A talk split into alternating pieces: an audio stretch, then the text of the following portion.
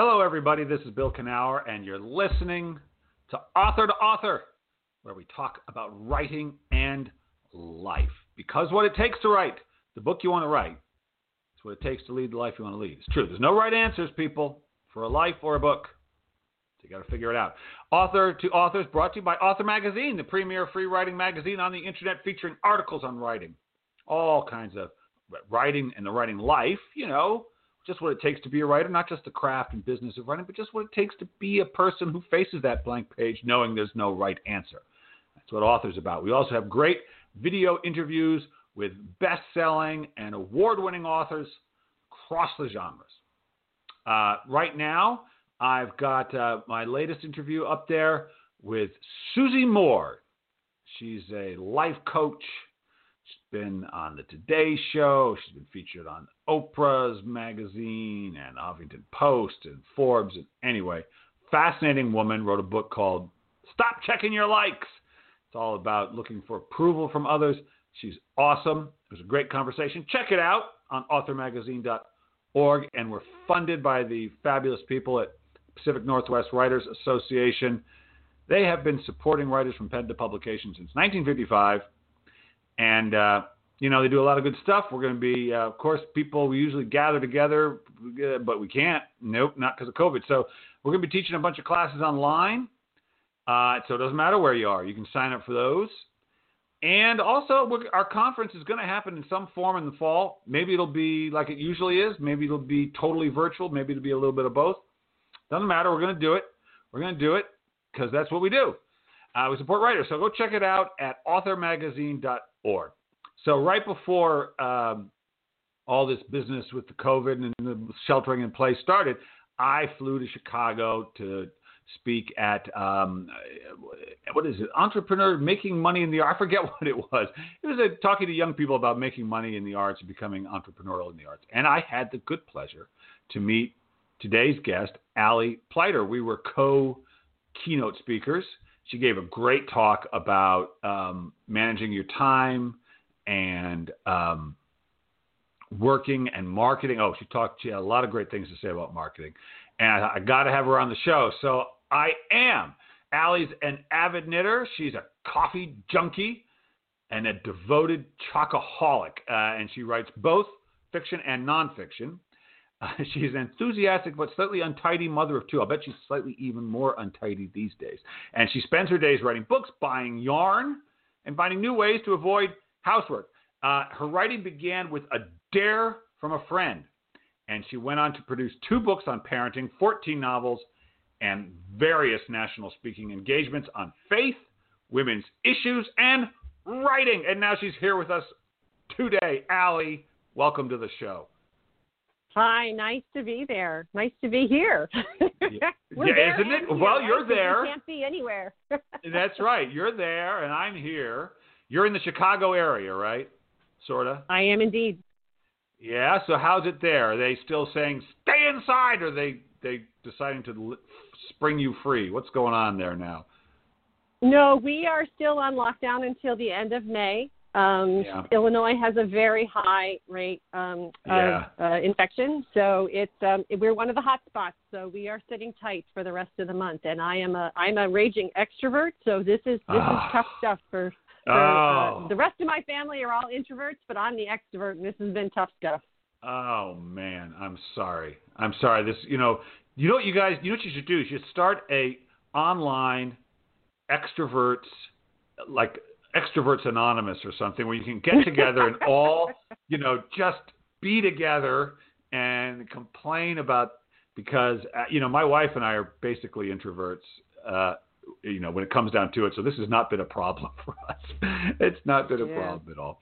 All right. Well, so Allie, like I said, I met you. What was the name of that conference? Tell me, I can't remember now. It was it's called uh, SEA, Self Employment for the Arts. That's what it is. SEA, Self Employment. It was a wonderful conference and I thought you gave a great talk on. It was really was it about marketing? Was that the focus of it? It was about um, customer relations as it as it applies to arts, but it was also about sort of integrating the business with the artistic side and and right, getting beyond right. just the I got to sell to right. I am sharing my art and my purpose with you. Right, and I thought it was a great talk, and it had a lot of good stuff in it. And so I kind of want to come back to that, but I want to start with you because you had an unusual, I don't know, no, well, there are some kind of fairly normal routes people take to writing. Yours is a little different. You came to writing a little later in life. You did theater for, or you were an actress for a time, were you not? I did. I started life in the theater, in the, in the acting, and uh, which so, as you can imagine, being an extroverted writer is is a bit of an anomaly. It is. Uh, yeah. So, and now that I have a foot in both camps, and I spend as much as, if not more, time of my life in the speaking world, where being an extrovert is is sort of uh, taken for granted. Um, yeah. So yeah, I started in there, and uh, I the what you said in the bio is absolutely true. I was working in in fundraising. Actually, I went from acting to directing, and from directing to producing, and from producing to fundraising. Oh. Um, oh, when a friend dared me to write a book, and uh, you don't dare me something like that. I I picked right up on it and did it, and I wrote it and sold it, and that was um, that was 50 books ago. What? What kind of yes, a book was I have it? 50 published titles to my name. Holy crap! Wait a minute. How? What kind of a book was the first one? Was it fiction um, or nonfiction? It, it, was a it was a romance. I've been I've made okay. most of my life in in romance, and uh, I've also been working in category romance, which is uh, what most people think of romance novels. It's uh, it's I, I write for Love Inspired, which is the faith based arm of Harlequin romance. So right, those little yeah. books you see in the grocery store. Yeah, yeah. Uh, that's a large portion of what I do, and then I'm I'm also working in a couple of other genres. I've done some nonfiction. I've done some mystery, um, uh, and I do an awful lot of public speaking. So it's just one part of what I do. But uh, 50 books wow. means that uh, when you know when you teach writing productivity, you'd better walk the talk. Yeah, no kidding. Well, you know, I have a, I have some friends who are romance writers who, who work within. You know, for the general, romance is broken into categories and I don't know yeah. many writers who just write general romance. They all have their thing they do. And mm-hmm. the ones I know who are have been the most successful at it were writing four to six books a year sometimes. They were just, you know, putting them out. And yeah. I don't know if you were writing at that pace, but you well, you aren't you aren't 95, so you must have been writing more than one a year. Uh, I would imagine. Um, I average about four a year. Yes. Right. Okay. And and and four romances a year, or just four books period a year four books period. Sometimes it's four romances, sometimes it's two romances and two in another genre, or you know, three romances and one nonfiction. I like to right. mix it up a bit. Yeah, and so your first, so you, so you, so you were, so you did theater. And let me ask you, you did theater and then directing and then producing and then fundraising, which is an interesting blend. But you were doing all those things. Did you like when you were doing the acting? Did you like it? And when you're doing directing, did you like that? Did you always feel a little unset? Like, what was it when you were moving from thing to thing to thing? Did you just use up the thing you were doing? Like, how did those moves happen? Uh, some of them were deliberate. Some of them were more organic. Uh, I think the reason that I left performing is uh, that, eh, particularly in acting, if you want to do really well, uh, you have to be pretty much brilliant, and I wasn't. Uh, and I'm also right. six feet tall, which is a yes, bit right. of a liability in performance. Yeah, it's a little tricky. So, yeah. You know, I wasn't a big fan of starving and I right. realized that I had more skills in directing. And then I also was one of those people who didn't mind the business aspect of it. I'm really a um, an equal camp left and right brain person. Right. So right. the producing became an easy hop, and fundraising was just another way of producing money for cultural organizations. And that's right. really where I started writing because you're telling stories when you're raising money. You're telling the story of why it would be it's a good idea to give you're telling the story mm-hmm. of this organization why they do you write why they need money or why it would be what the world would be like without them? What do you what's the story you're usually telling when you were doing uh the when you were writing those proposals? The you're mostly telling the story of how the funds that are raised change lives. Ah um, or or a community, or you're you're trying to get right. the story as as individualized as possible. So you're telling the story of the child who's been fed, or the uh, the young child who's got a chance to discover that they have gifts in the arts. Um, right. So it's I think that's where, and and then of course a lot of grant writing is meeting deadlines. So that's those kinds of skills of writing a compelling story to meet a deadline uh, were really the genesis of the chunky method of productivity. So that's that's really where it was born was in that. And then when I started to apply those tactics to fiction is when things really blossomed into what I spend most of my time doing now. All right, Chunky Method. It's a book. You can buy it. It's called the Chunky Method Handbook. Well, what you gave me is the Chunky Method Handbook. Is there another book besides the Chunky Method Handbook, or is that it? Um, it has a sister book uh, that's called How to Write When Everything Goes Wrong. Okay. Which is oh, about how to stay productive and creative when life is kind of falling down around your ankles. So as you can imagine, right. I've been doing a lot of speaking on how to write when everything goes wrong this month because a lot yeah, of writers no are other creative people are discovering that keeping your creativity up and running when things are pressing in the way they're pressing in right now is a it's quite a trick and there are ways to do it but a lot of people assume they can't right and so you have a lot of great stuff to say about uh, creativity productivity uh, so in, it, what is what is the chunky method for our listeners who are not familiar? How would you describe the plunky the, the, the plunky method, the chunky method? the chunky method is basically this: every writer has what I call a chunk, and your chunk is if I sat you down in in pretty decent circumstances and let you run, said write right. until you run out of juice. Yeah. Uh, and you did that. What writers often don't realize is that if, if I did that five times, you would be much more consistent in producing a certain amount of words those five times than most people think. We often think that right. writing is, you know, inspiration and and some days I'll write five chapters and some days I'll write five paragraphs. In right. Fact, we're actually much more consistent we sort of have a creative battery, if you will, that, that can only go so far. So once you figure out what your chunk is, say it's 600 words or 2,000 words, um, and it runs it runs the gamut, then that becomes the building block for figuring out how do you create a schedule that's based based not on what someone else's idea of what a serious writer should do. Right. What is your chunk? How many chunks do you need to write the book that you want to get written? And once you build that schedule, because it's based on how you write, and and not you know it's it's based on how your creative battery, how your creative energies, how far they go anytime you sit down to write. Then you create a very doable path to the end of your book to reach your deadline.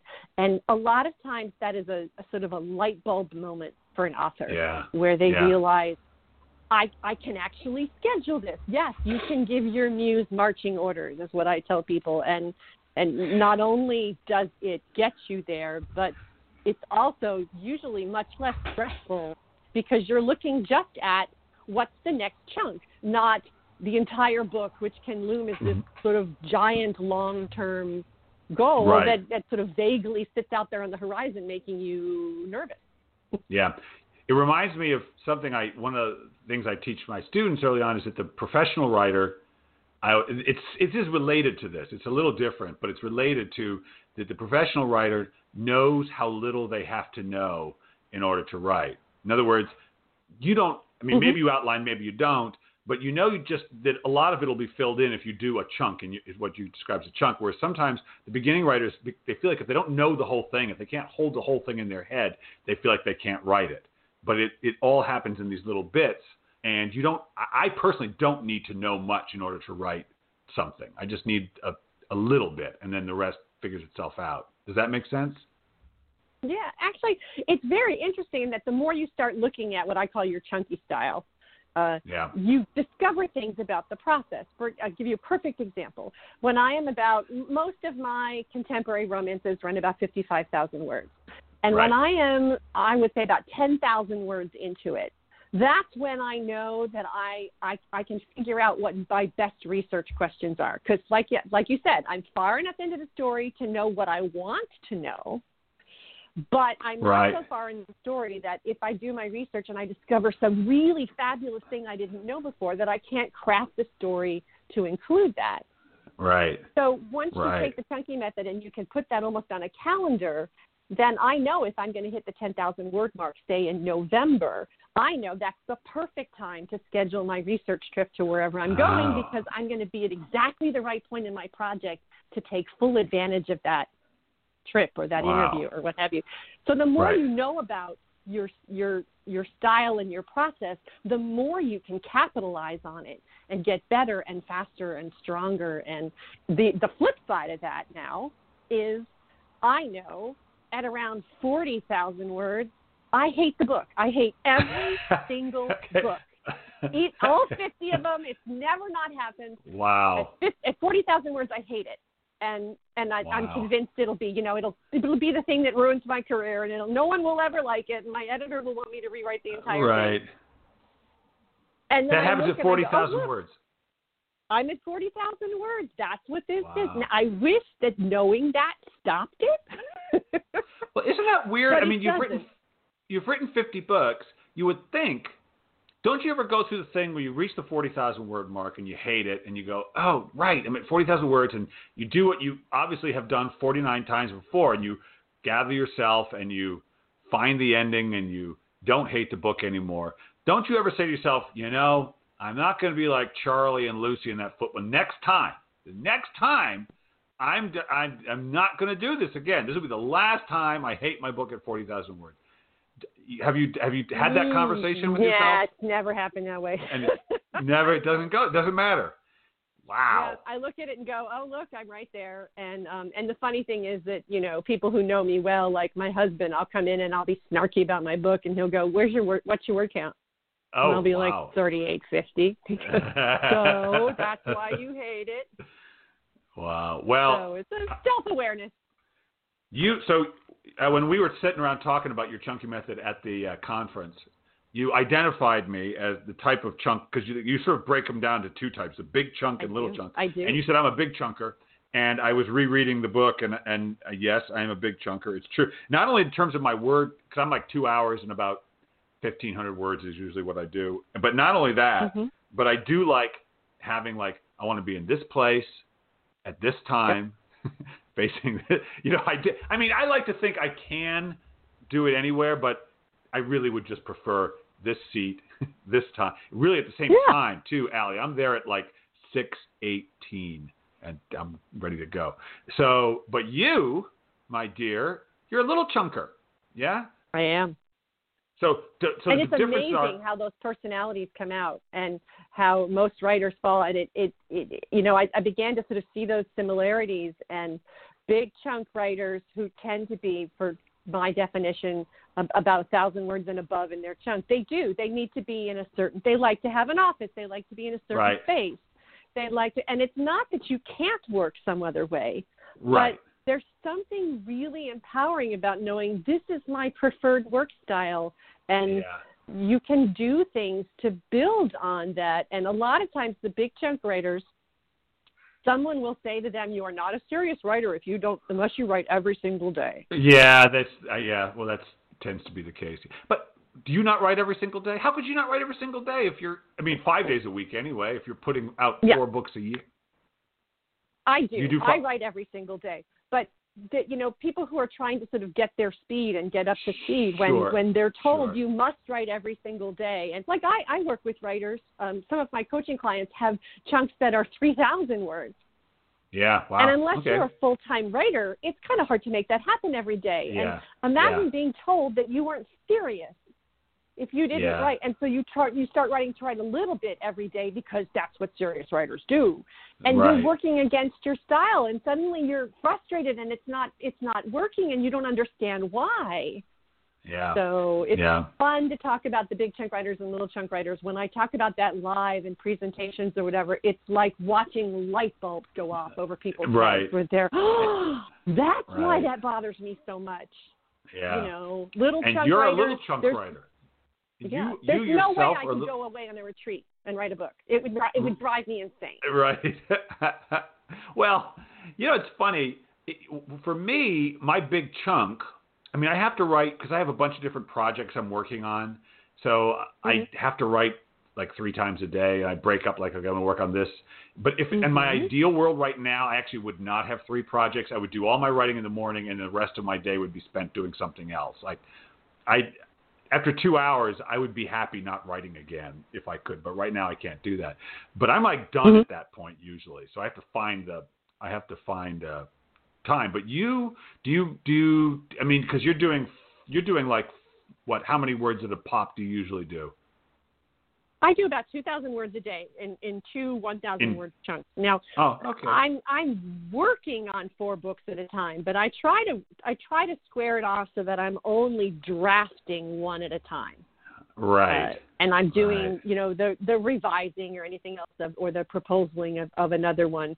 Uh, and so there's a huge what I an, my husband's an engineer, so he would say it's a Gantt chart. There's a huge Gantt chart on my wall, and so I know exactly when that dropping because I can literally sit down and calculate how many weeks it takes me to write a book and put that right. slot in in a calendar.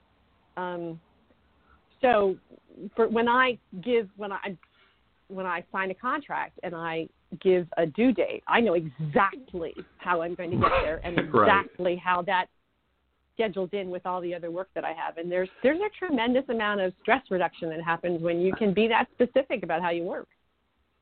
You know, one of the things uh, I get asked about is is um, uh, outlining, and I I I I have a kind of a parlor trick I can do when I would interview writers, I could tell like just from talking to them if they were outliners or not. And I was usually pretty accurate on it. And I haven't like written down my results, but I find that like it breaks down to like 25% of writers are like no, nothing, nothing kind of outline at all, just absolute free form. About another 25% are like, I've got to have that thing outlined before I can really have any hope. And then the other 50% are sort of, they have a loose sense of the outline and they kind of roll from there. So that, seems to be how it breaks down. And, and I've found that if you aren't an outliner, you better not outline. And if you are an outliner, you need to outline. So my question to you is, as you've taught all this, is there, is it like 50-50, big chunk, little chunk? How does that tend to break down? It does tend to run 50-50. Uh, oh, okay. Sometimes, oh, interesting. Um, and I can't I can't tell. Like I can't look at someone and go, "Oh, you're a big chunk writer or a little chunk writer." Right. But I do know some of the behavioral characteristics, like little chunk writers um, will use any number of devices, pads, phones, whatever. Um, right. They tend to not be people who sit still for long periods, things like that big chunk writers tend to be the kind of people who like they have to touch the keyboard before they buy their laptop. And they need to know what's on the wall in front of them and they have right. to write with purple pens you know. Right um, right right. because they they're they're fed by their environment. Um, so yeah it's about it's about 50 50 and it does not uh, designate itself out by genre at all. No it's I wouldn't really think a personal thing which is yeah. why the chunking method is so fun. You can I've actually taught it to graduate students to get their PhD done. Sure. So the oh, content sure. doesn't matter; it's the process. Yeah. I, you know, I got to tell you, I think I'm going to incorporate some of this into the teaching I do. I think I'm going to. I'll give you full credit, of course. uh, no, but I know, but I do think it's good. For, I hadn't thought of that particular approach and uh, and and helping people understand the way they work in that way. So I'm going to incorporate. I think it's good. I think it's really true too and it's good to know it's 50-50 like that because I, I, can probably I'm going to be looking out at a classroom and, and, know that about half of them work the opposite of how I do. You know. Yeah. And you, yeah. yeah. Well, all right. So when you I, to go back a little bit, when you wrote, you got that dare from your friend, and you wrote a romance. Did you what? Did you write the kind of romance you're writing now, or did you just write a more generic kind of romance for that first one? Oh, that's a good question. Um, I like to think that the, the the voice that I had back then is is still you know because it's such a kernel of who you are. Um, it sure. was a it was a very basic romance. Um, and interestingly enough, I hadn't read a lot in the romance, and I really? think that, that, gonna... did me some favors in that I I have spent my entire career being sort of an unusual version of a romance writer, uh-huh. and so I just wrote the one I thought I could, and I thought I, I wrote the one I'd want to read. Right. And right. Uh, just, I tell people uh, I'm a person of faith, and I tell people that God set it up that I couldn't take any credit for it because He knew that if I could, I would. So right. it's just it's one of those fabulous Cinderella stories that I used to be uh, I used to be ashamed to tell it because I would be sitting on the dais next to someone who had, you know, 50 rejection letters, and I sold the first right. book I ever wrote. And did then you, I realized get, people. Did you get a lot of rejections on that book, or did you sell it pretty easily? Sold it the first time it went out. Oh my God. Oh.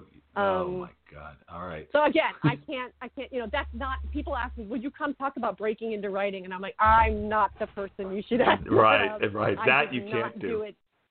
You can't do it the way I did it. Um, and that, and then I just, you know, so I, I jumped on it. I, I brought whatever I could to it. I brought my own life to it. I brought. Um, I came from a very political family. It was a political story, right. and I just, I knew enough to do the job, but I also didn't know enough that it didn't bother me to break all the rules. And uh, that's a good thing and a bad thing. You know, I'll bet there's an aspect of your breaking into publishing story that you could teach, and I've heard it before from other writers, which is the although I don't know, I mean, I think you're an ambitious person and you're someone who doesn't do anything half baked, uh, but there is something to be said for not having all your all your eggs in a book basket, ha- not having your entire identity and self worth into whether a book gets sold or not. And it sounds like that was not the case from you. This was just a dare and you got interested and you did it. The low expectation thing, I think, is incredibly helpful because I think high expectations, which I certainly suffered with, can actually interfere with the process. Does that make sense? Yeah, I do. And I, I think the other thing that, that made success possible for me was a really strong sense of the fact that this is a business and the right. editor is your partner and you are working together to produce a product. And, right. and so um, I really come at it from a very concerted effort to be the best possible partner with my editor and publisher. And I think that that goes a long way. One of the, my favorite sayings is um, the world is thick with talent, but it's short on people who deliver. Mm. Oh. And so I yes. try to be the person who delivers. You do. You've delivered a lot. Quality. You've delivered yeah. and delivered and delivered. Well, you know, it helps to. Be, It does help to be to. I think of it as being a pro, like being yeah. dependable. It's a lot to it. You know, just being it up for in the world of theater. It's like, do you know your lines? Do you know your blocking? Or do you not? Because it's a lot easier to work with someone who knows their lines and blocking than someone who doesn't, right? Mm-hmm. Show up, hit your mark, do your job. Right. I mean, there's a lot of other stuff that comes into it too, but you want to be able to be dependable in that way. Uh, and of course you are. And so, all right. So, Allie, people are listening to this and they're thinking, oh my God, I've got to work with her. I'm so unproductive. I'm so lazy. I feel lazy, but I know I'm not, but I feel that way. I think she could help me. What should they do? What should they do besides buy the chunky method? Can they get in contact with um, you? They absolutely can. The fastest and the easiest way to join what I lovingly refer to as the Chunky Nation is to grab a cell phone and text the word chunky, so that's C H U N K Y, to the number 22828. That will two, get you eight, into the two, mailing eight. Right. You'll get wow. sent some information. You'll get sent a, sent a copy of the Chunky Calculator, which is a, a Excel spreadsheet, a pre-programmed Excel spreadsheet that will help you do that whole process that we just right. talked about. Um, oh. That's the fastest way, but you can certainly go to alliepleiter.com. I love to coach writers one-on-one. Uh, what it doesn't matter what kind of content you're writing, be it business fiction, nonfiction, mystery, genre, you know, even even um, educational and uh, academic work. Uh, it's all about the process, and I love to do it. And of course, reading the Chunky Method is always a good place to start. All right, people. Her her technical savvy puts me to shame. I just I, I, I need a I need something people can text to for fearless writing. Okay, so you got it, people. Two two eight two eight. Did I get it right? Yep. Text the word chunky to two two eight two eight. You see that? I got it. All right, good. So that's the way. Or you can go to her website. And uh, anyway, she's a great person. You you won't you won't be steered wrong. Check it out. But I'm not quite done with you, Allie. I got one more question. And what I want you to do is finish this sentence. If writing has taught you anything, it's taught you what? If writing has taught me anything, it's taught me that you don't know what's possible. that the True. more you know, the more you step out, the more you try, the more you expand your horizons, the more you expand your skill set. I can do things now, and I have opportunities now that I would never have dreamed possible even five years ago. And conversely, in, in the kind of situation that we're finding ourselves now, where we feel like we're surrounded by limitations, there are still extraordinary possibilities to be unmined. So I that's what I think writing has opened up incredible possibilities for me and I try to stay open to those and I try to look for them and I try to think of it all as a wonderful adventure. Even the bad stuff is yep. an adventure. And and what's the famous writer saying? It's all material. It is. It is. It it's is. always. It's all material. That's right. That's what uh, I interviewed Nora Ephron, and that's what her mom said to her. I don't want to hear you crying. It's all material. it's true. Mm-hmm. Allie, you're awesome. Uh, keep doing oh, what you're doing. You. People, you can't be wrong if you want to work with her. She's great. Uh, good luck on your next five or six books you'll write next month. And uh, I hope I get to see you again sometime soon. I'd really like that. This has been great fun. Thanks so much for uh, for having me. You are welcome. Take it easy. Same to you. Have a good day. You too. Oh, people, it's true. You don't know what's possible. You don't know. Just like you don't know how your book's going to go. Just like you don't really know how your book's going to go until you write it. You don't really know. You discover it, don't you? Yes, you do. Well, same is true. Writing opens your mind up to possibilities. Possibilities, people. That's what it's all about. Okay. I'm going to be back again next uh, next week. Yes, I am. What's the woman's name? I can't remember. Doesn't matter. She's she looked fascinating, and that's why I'm going to interview her. So, all you, uh, stay safe wash your hands, hug your loved ones. Uh, thank my producer, RJ Jeffries. You're awesome, RJ. And uh, until next week, go find something you love to do and do it.